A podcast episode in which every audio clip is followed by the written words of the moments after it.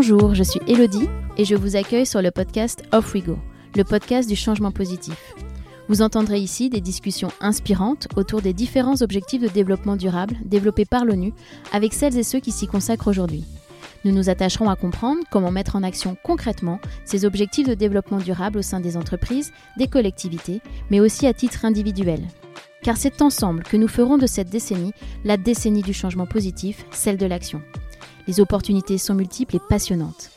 Bienvenue dans un monde durable. Alors, off we go!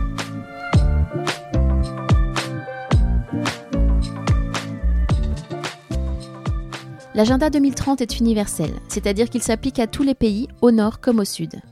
À cet égard, tous les pays sont en voie de développement durable.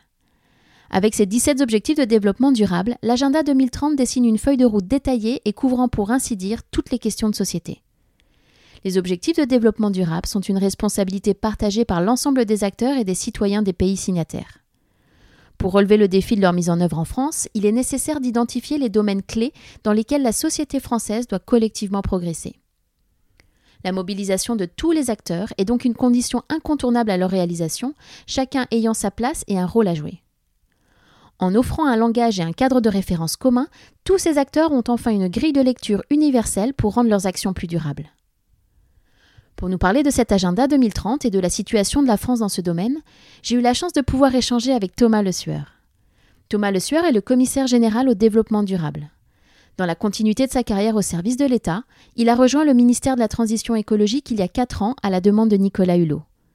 Ce dernier dit d'ailleurs que l'on vient au développement durable souvent par opportunisme et que l'on y reste toujours par conviction. C'est ce qui s'est passé pour Thomas Le Sueur, qui œuvre désormais quotidiennement à faire progresser l'agenda de la France sur tous les sujets relatifs au développement durable. Thomas partagera avec nous la stratégie nationale de développement durable, la réalité et l'état d'avancement de l'agenda 2030, le rôle des politiques publiques ainsi que celui des différents acteurs dans la réalisation des ODD, et enfin les espoirs pour la future COP26. Je ne vous en dis pas plus, je laisse place à ma conversation avec Thomas Le Sueur. Alors, off we go!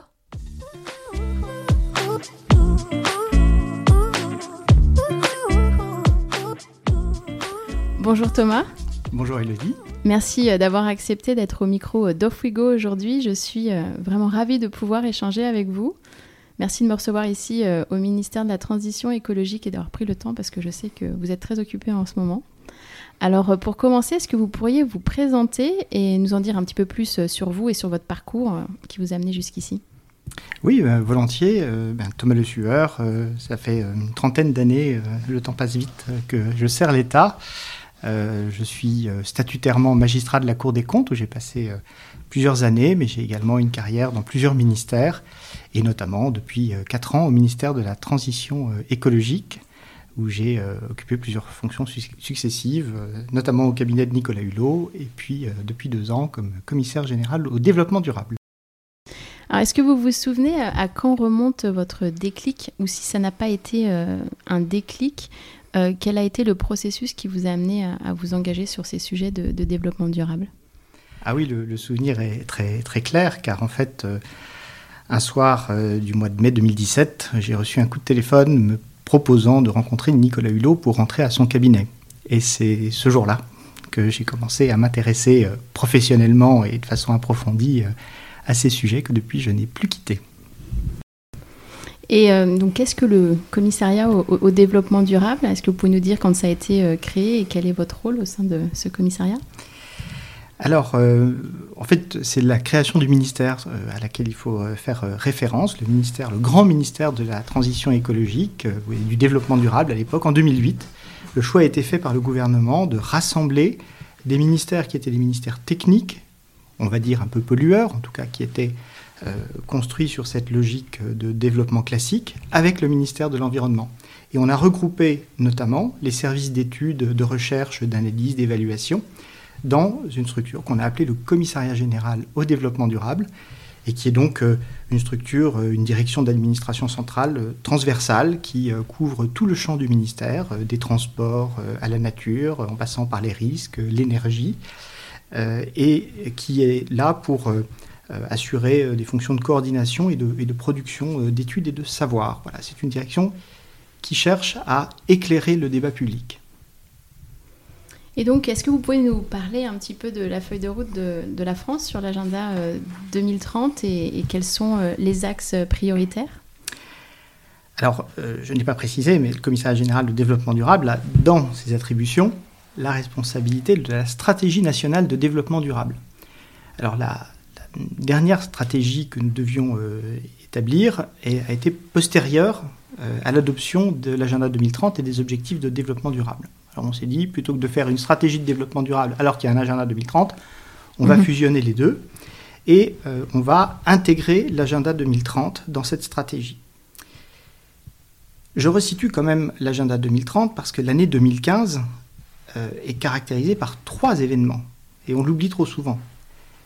Il y a un événement qui est l'adoption à Addis Abeba euh, d'une convention sur le financement du développement durable. Mhm. Puis en septembre, l'agenda 2030. Puis en décembre, l'accord de Paris sur le climat. Et c'est vraiment la réunion des trois enjeux, des trois sujets, qui fait que à partir de 2015, on peut se projeter sur cet agenda 2030. Alors pour la stratégie française, on s'est dit il faut décliner les objectifs de développement durable pour les, les adapter, les prioriser, les hiérarchiser en fonction des enjeux propres à la France. Puisque l'agenda est mondial, il est au service de toutes les situations, mais bien entendu, nous ne sommes pas tous dans la même situation, nous sommes tous des pays en voie de mhm. développement durable, mais en fait, on ne part pas exactement du même point. Euh, et donc, la feuille de route française, euh, qui a été adoptée, euh, elle, en septembre 2019, eh bien, vient décliner pour la France les, les, objectifs de développement durable en les, en les organisant, les 17 objectifs de développement durable, en six grands axes. Peut-être c'est utile que que je les décline, même si euh, ça prend un petit peu de, temps, mais pour que chacun voit comment euh, la France a, considéré que sa situation euh, supposait une certaine hiérarchie dans, dans les enjeux de, développement durable. L'enjeu numéro un, c'est d'agir pour une transition juste en luttant contre toutes les discriminations et inégalités et en garantissant les mêmes droits, opportunités et libertés à toutes et à tous. L'égalité, c'est une valeur tellement française elle est, elle est dans les enjeux euh, numéro un, mais également euh, la transition, euh, car l'urgence climatique est bien là. Deuxième enjeu, transformer les modèles de société par la sobriété carbone et l'économie des ressources naturelles pour agir en faveur du climat, de la planète et de sa biodiversité. Troisième enjeu, s'appuyer sur l'éducation et la formation tout au long de la vie pour permettre une évolution des comportements et modes de vie adaptés au monde à construire et aux défis du développement durable quatrième enjeu porte sur la santé et le bien-être de, tous, de toutes et tous, notamment via l'alimentation et l'agriculture. Vous voyez comment on articule mhm. des enjeux qui sont souvent présentés comme différents, mais qui ont des, interactions fortes, l'alimentation, l'agriculture et la santé, bien entendu. Cinquième enjeu, la participation citoyenne et la transformation des, pratiques, notamment par l'innovation et l'expérimentation. Et puis un enjeu 6, euh, euh, européen international, au service euh, de la paix, de la solidarité et de la transformation durable des sociétés. on couvre comme ça les 17 euh, ODD, mais euh, encore une fois avec une hiérarchie un petit peu plus spécifique. Et dans cette feuille de route, ces différents enjeux sont déclinés avec des, des, orientations politiques, de politique publique et des objectifs pour l'atteinte de l'agenda 2030. Et du coup, quelles actions concrètes euh, menez-vous en faveur des, objectifs de développement durable? Est-ce que vous avez des exemples euh, voilà, qui ont fonctionné euh, par le passé à nous donner? Cette feuille de route, c'est celle de la France. Elle est portée par l'État parce qu'en France, on met quand même beaucoup l'État au centre de beaucoup de choses. et puis, voilà, il faut, il faut l'assumer. C'est notre, c'est notre tradition, c'est notre culture, c'est notre système politique. Mais sur les ODD, peut-être encore plus que sur beaucoup de sujets, l'État ne doit pas tout faire. Ce n'est ni souhaitable ni possible. Mhm. Donc euh, euh, la mise en pratique des ODD, euh, ça ne doit pas reposer d'abord et avant tout sur l'État, mais bien sur les acteurs. Et là, les initiatives sont extrêmement nombreuses. Je crois que vous avez d'ailleurs eu à votre micro il n'y a pas très longtemps euh, la déléguée euh, du, comité 21, tout à fait. Euh, Sarah, Schoenfeld, Sarah Schoenfeld et bah, précisément le comité 21, alors en partenariat avec, avec d'autres, mais c'est son initiative, organisée, organise le Tour de France des, des ODD. et voilà, dans, de nombreuses villes, des actions concrètes de valorisation des initiatives, de mise en lumière de ce qui se, de ces actions transformantes des différents acteurs. Voilà, c'est une, c'est une illustration. nous, au ministère, et d'ailleurs au sein des différents ministères, parce que c'est une politique transversale, euh, qui engage les différents ministères, eh bien, euh, chaque année, il y a euh, un événement à l'occasion de l'anniversaire des objectifs de développement durable en septembre. Et donc, on célèbre cet anniversaire. Maintenant, il est couplé en plus avec la Semaine européenne du développement durable. Mhm. Et donc, c'est l'occasion aussi, de, dans les ministères, de valoriser des actions. L'éducation nationale a beaucoup progressé ces derniers temps dans l'appropriation des, des, ODD, notamment avec euh, les éco-délégués euh, dans les, dans les classes. Mhm. C'est sous, l'angle environnemental, mais c'est bien un des sous-ensembles des, euh, des, ODD. Enfin, il y a, y a, beaucoup, de, beaucoup d'actions qui sont, qui sont conduites. Et puis, j'ai l'honneur aussi de, de, participer au comité de haut niveau, aux formes politiques de haut niveau, le HLPF pour les mhm. initiés, chaque année, qui se déroule à l'ONU, donc en principe à New York, mais enfin depuis euh, quelque temps, c'est plus tout à fait comme ça que ça se passe. Chacun l'aura compris. Euh, mais c'est l'occasion d'avoir une, délégation française euh, du ministère des, Affaires européennes et internationales et, et, du ministère de la Transition écologique, et avec une délégation de parlementaires, d'élus, de représentants de la société civile, et euh, voilà, il y a un certain nombre d'événements qui se, qui se situent, de rencontres, d'échanges internationaux qui se font pour que la France, comme tous les autres États, rende compte de l'avancement euh, des, euh, des, ODD. Et justement, comment on, mesure ces résultats pour se rendre compte de l'avancement de, de cet agenda 2030 Ils ont tout prévu. Ah, c'est bien. Dans la discussion sur l'agenda, euh, en 2015, euh, il a été euh, prévu toute une batterie de, cibles, hein, les 169, cibles, voilà, 232 indicateurs, disons à caractère statistique, mais c'est extrêmement précieux parce qu'on ne on agit vraiment que quand on mesure. Ça, c'est tout à fait classique et, et évident. Et donc, voilà, ces indicateurs existent, ils sont définis. Pour la France, l'INSEE, l'organisme statistique, euh, avec la contribution d'ailleurs du CGDD, euh, donc de, ma direction, mhm. euh, établit tous les ans les indicateurs de suivi des, ODD. Hein. Nous avons 98 indicateurs pour la France et ils sont rendus publics sur le site de, l'INSEE. J'invite chacun à aller les, consulter. Il y a des, voilà, des comparatifs européens. on n'est pas mauvais. Il ne faut jamais se contenter de, de, sa place, mais il faut aussi savoir on fait des choses. Constater qu'on euh, n'est pas toujours nul, voilà, mais on peut toujours mieux faire et on a tous euh, beaucoup d'actions supplémentaires à, engager. Enfin voilà, euh, en tout cas, on a un dispositif qui est très structuré, qui est sous le label de la statistique publique, ce qui mhm. donne des garanties de, de, sérieux, de méthodologie, d'objectivité, d'indépendance. pour que eh bien, on puisse se mesurer et rendre des comptes. Je crois que c'est fondamental. J'ai dit que j'étais de la Cour des comptes. Rendre des comptes, c'est euh, un élément clé de, la transparence et de la, et de la vitalité démocratique. Alors, le, secrétaire général des Nations Unies, Antonio Guterres, euh, alerte sur le fait que nous ne sommes pas euh, vraiment sur la bonne trajectoire pour réaliser l'agenda 2030. Alors, qu'est-ce qui bloque et enfin, voilà, quels sont les freins selon vous?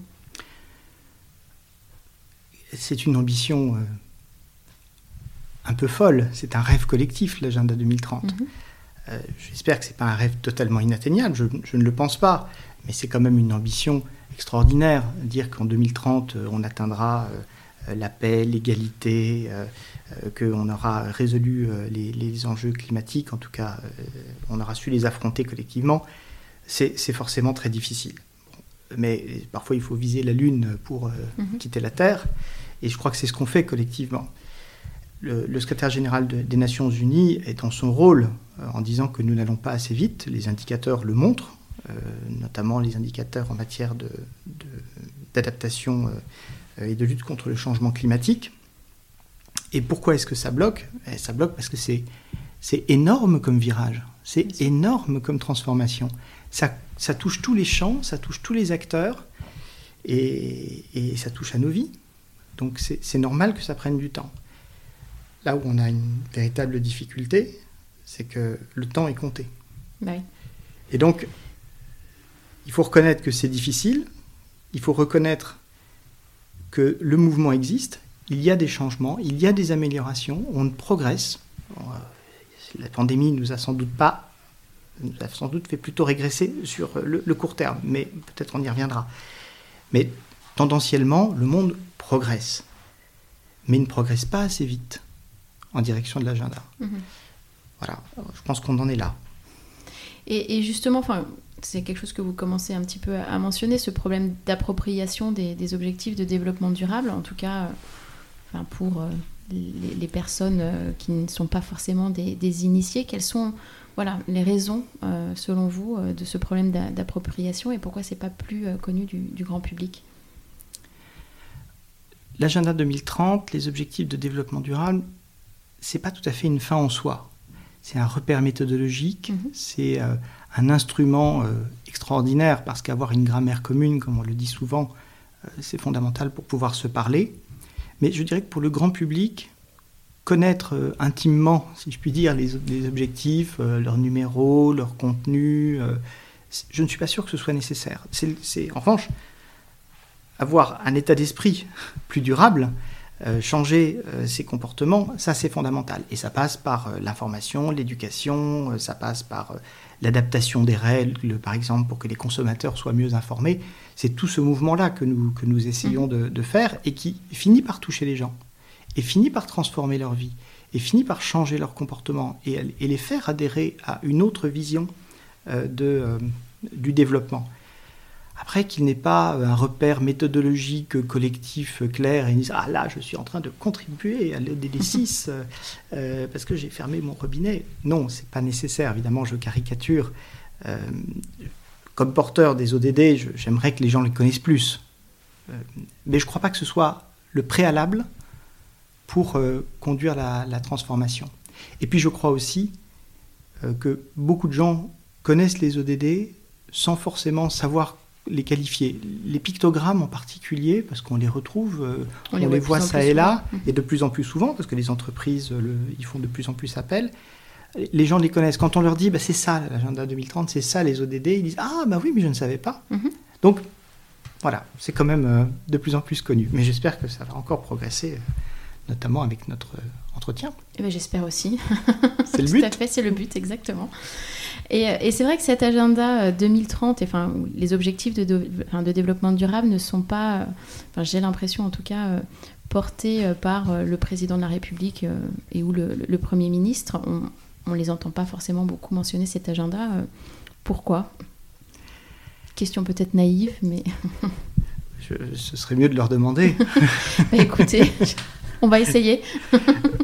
le, président de la République, quand même, il n'y a pas si longtemps, en décembre dernier, a, a rédigé et a publié une, une, tribune intitulée Bâtir un multilatéralisme plus solidaire face au Covid avec Angela Merkel, le président sénégalais et les dirigeants de, de l'Union euh, européenne, dans lequel il rappelle explicitement euh, le cadre de l'agenda 2030 et les engagements qui ont été pris en, en, 2015. Je donne cet exemple, mais euh, il y en a, il y en a d'autres. Et le, le chaque année, au moment de l'Assemblée générale des Nations unies, en septembre, où se rend le chef de l'État, il y a dans la foulée euh, un sommet euh, des, euh, ODD sur l'agenda 2030. et donc on en parle. Vous allez aux Nations Unies, les ODD sont partout et c'est très bien ainsi. Donc je ne dirais pas que le, président de la République n'est pas à la, fois parfaitement au fait et, connaisseur du sujet. Mais il est vrai, je, reconnais, que dans la parole publique, ce n'est pas une référence qui est fréquente. Mm-hmm. Euh, mais ça renvoie à ce que je disais tout à l'heure. C'est peut-être pas un cadre duquel on doit faire découler les actions. En revanche, il est important que les actions, et notamment les politiques publiques, s'inscrivent bien dans le cadre de la contribution aux EDD. Et là, quand on fait cet examen, et finalement avec les indicateurs, c'est ce que nous faisons chaque année, on voit que les politiques publiques vont dans le sens euh, des, ODD. Mm-hmm. On peut chercher à les optimiser, on peut regretter qu'elles n'aillent pas plus vite, plus loin, plus fort dans cette direction, mais enfin, les politiques publiques françaises ne s'éloignent pas des ODD. Il n'y a pas de, il n'y a pas de loi contre l'égalité. Il n'y a pas de loi qui cherche à nous euh, éloigner euh, de nos objectifs euh, climatiques. Voyez? Donc l'action politique est quand même très tournée vers cet enjeu de développement durable, même si les références aux ODD, le port du pins, la référence aux couleurs caractéristiques des 17 ODD ne sont, ne sont pas toujours là. Et je sais que des acteurs s'en inquiètent, s'en émeuvent et, et aimeraient l'entendre dans la, dans la parole publique. Ça, non, mais comme vous le disiez, c'est vrai que c'est un, un, vocabulaire commun en fait, qui pourrait être commun à, plein de gens. Donc c'est vrai que en ça, euh, le, le, cadre des ODD est finalement assez, euh, assez pratique. Et il y a quelque chose de très positif sur la période récente, c'est que la, la Commission euh, européenne qui a été installée depuis quelques mois sur, sous la présidence d'Ursula von der Leyen fait davantage référence à ce, à ce cadre ODD, alors que jusqu'à présent, l'Europe considérait qu'elle avait son propre référentiel et que l'ONU et l'Union européenne, c'était, mhm. euh, ça ne s'alignait pas forcément spontanément, que ce n'était pas les mêmes problématiques. Et cette convergence de référentiels me semble extrêmement féconde et utile. il est vrai qu'en Allemagne ou en Espagne, où le, cadre des ODD est plus, euh, plus largement approprié, il, il, y est plus fait référence dans les, dans les discours, on, poussait en ce sens et peut-être que ça aidera aussi à ce qu'on euh, parle plus euh, des ODD maintenant que nous sommes entrés dans la décennie de l'action. Mhm. Euh, et vous parliez des, politiques publiques. Est-ce que vous pensez que le cadre législatif est, suffisant? Je sais qu'en ce moment vous travaillez sur la loi climat, donc qui est pas mal, on va dire, sous le feu des critiques, notamment pour certaines personnes qui la jugent pas forcément suffisamment ambitieuse pour réaliser l'agenda 2030 ou, ou l'accord de Paris. pourquoi il n'y a pas plus d'incitation? Alors, les incitations, c'est pas toujours la loi. La loi, c'est la contrainte, c'est la règle.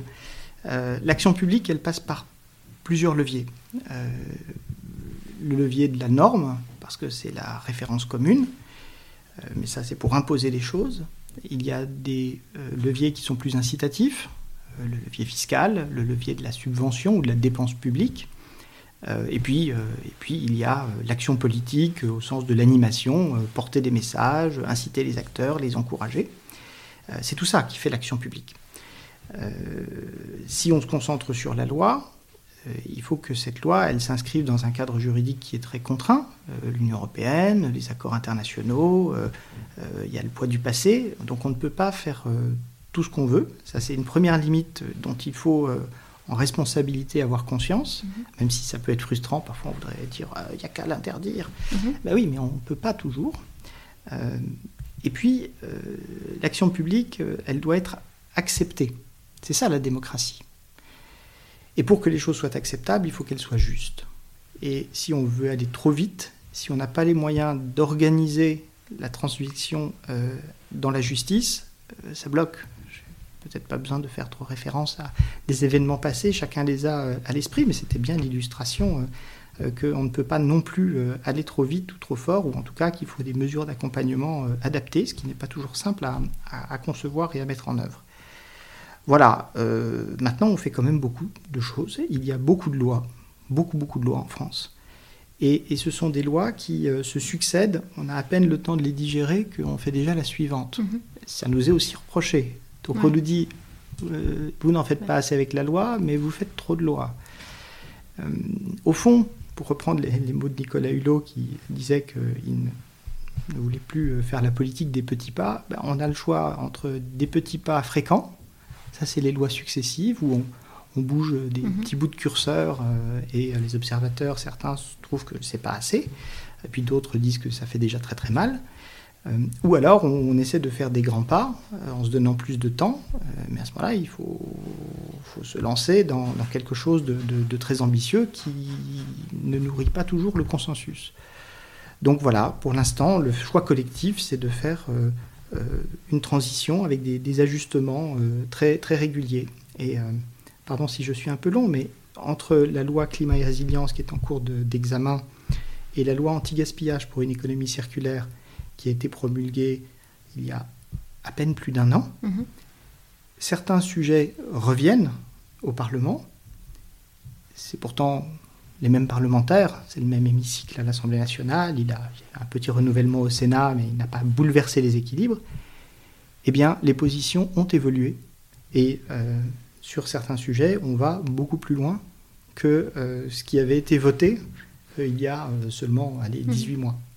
Donc euh, on, voit que cette transition, elle, chemine, elle progresse. J'entends évidemment les critiques, les frustrations, les impatiences, euh, les angoisses de ceux qui disent, euh, notamment en particulier sur les enjeux de, climat et de biodiversité, que le mur est proche, que notre budget carbone est, est quasiment épuisé et que nous n'allons pas assez vite. Mais il faut ne laisser personne de côté. C'est un des enjeux des ODD. Exactement. Vous avez mentionné la, crise sanitaire euh, tout à l'heure. Est-ce que vous pensez, euh, donc en, parlant de, ça, qu'elle nous a éloignés de l'objectif ou qu'au contraire, elle va être euh, source d'opportunités pour la réalisation de l'agenda 2030 on verra quand on aura les statistiques, parce qu'elles sont encore en cours d'élaboration, il y a un petit peu de latence. On peut anticiper que sur un certain nombre de sujets, ça nous a, ça nous a fait régresser. Il est certain que l'on a vu des, régressions euh, sociales euh, liées, liées aux problèmes économiques, à l'isolement. Pour autant, cette période, j'en suis convaincu, mais je suis foncièrement optimiste, je suis convaincu qu'elle nous apprend des choses sur, sur notre société, sur sa capacité à bouger, sur les liens entre l'environnement et, et, la santé. Euh, sur le fait que cette pandémie euh, n'aurait pas eu lieu à cette vitesse et avec cette intensité si nous n'avions pas été un monde euh, hyper connecté en sens des, transports et des relations entre, les, entre les civilisations et, avec une telle densité de population. Je ne parle pas de la cause qui est plus en, discussion pour savoir si c'est un, problème de pression sur la biodiversité. Chacun aura son, son opinion. Mais en tout cas, une fois que euh, le virus est passé à l'homme, pour qu'en quelques mois, le monde entier soit infecté, c'est bien parce que nous sommes euh, dans ce monde ultra, ultra connecté les uns aux autres. Donc euh, il y a bien un enseignement à tirer de, cette, de, de, de, ce lien commun.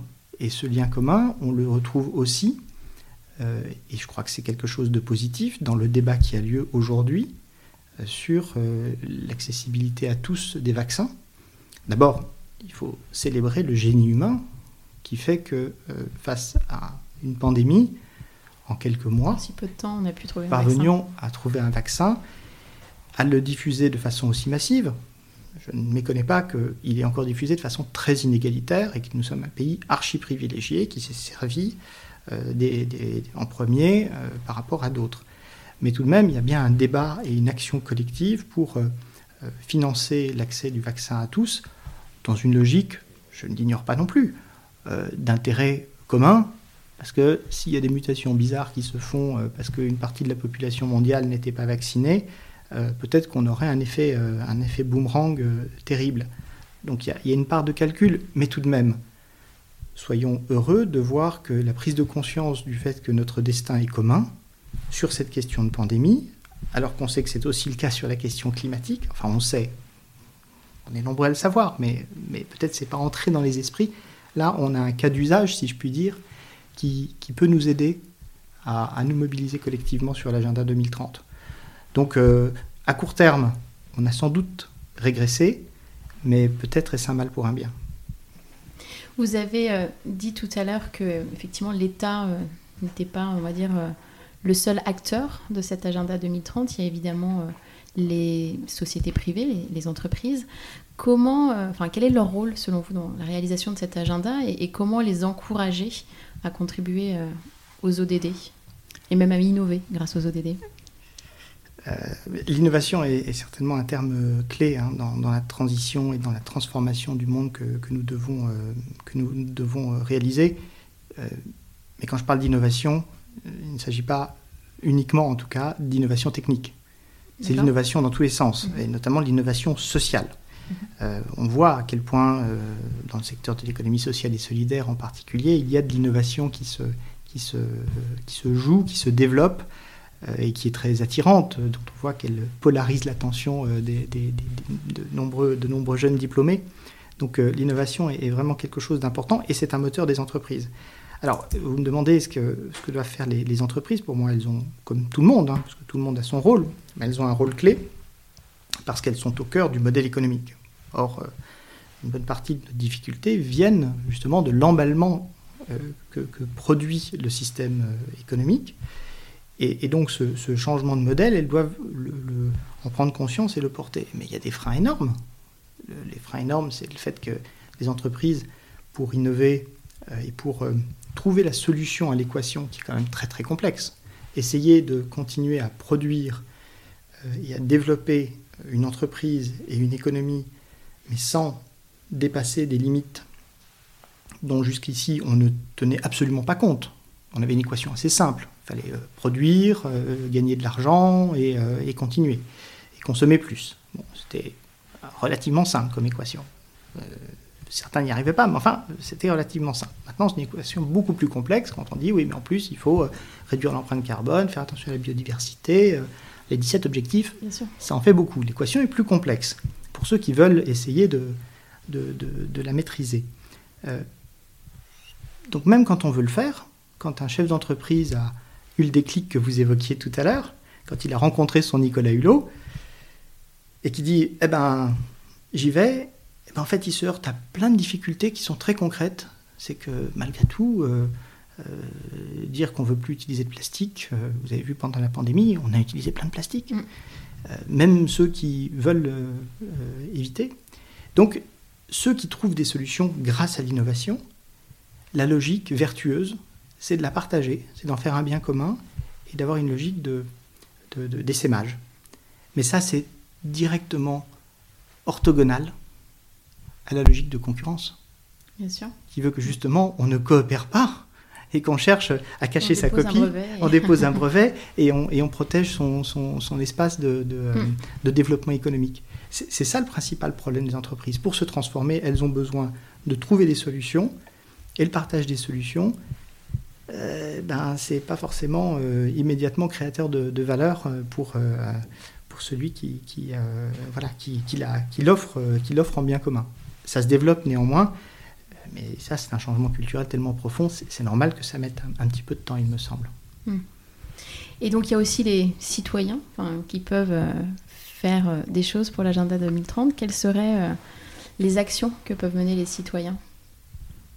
Mais Elles sont innombrables elles sont quotidiennes. Enfin, je pense que la référence euh, qui s'impose, en tout cas pour moi, hein, c'est la référence au bien commun.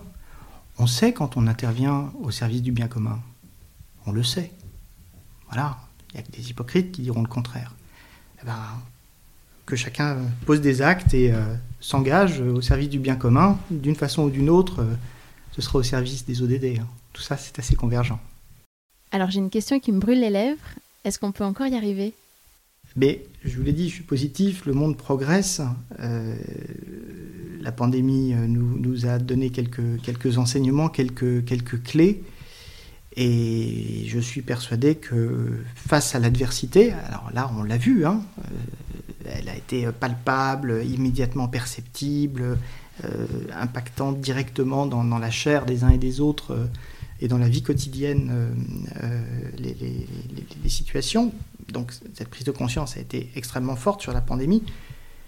Le, climat et, la biodiversité, euh, progressivement, malheureusement, comme le dit Nicolas Hulot, la tragédie climatique, elle, commence, malheureusement, malheureusement, mais en même temps, plus elle se manifeste, plus notre capacité collective à réagir va augmenter. Et donc cette accélération, euh, je, pense qu'elle est en train de se produire. Donc euh, oui, je suis relativement optimiste. Je ne dis pas que ça va être évident. C'est pas parce que c'est difficile qu'il ne faut, pas, faut pas se lancer et pas y aller. Ah, ça c'est certain. Alors la COP26 aura lieu cette année en, novembre à, Glasgow. Euh, quels espoirs pour, pour cette COP26? Alors les COP c'est important, ça a donné des résultats, des résultats très, très forts. donc on sera, on sera attendu sur, euh, sur euh, le, niveau d'ambition de, l'Europe, mais justement, euh, et de la France.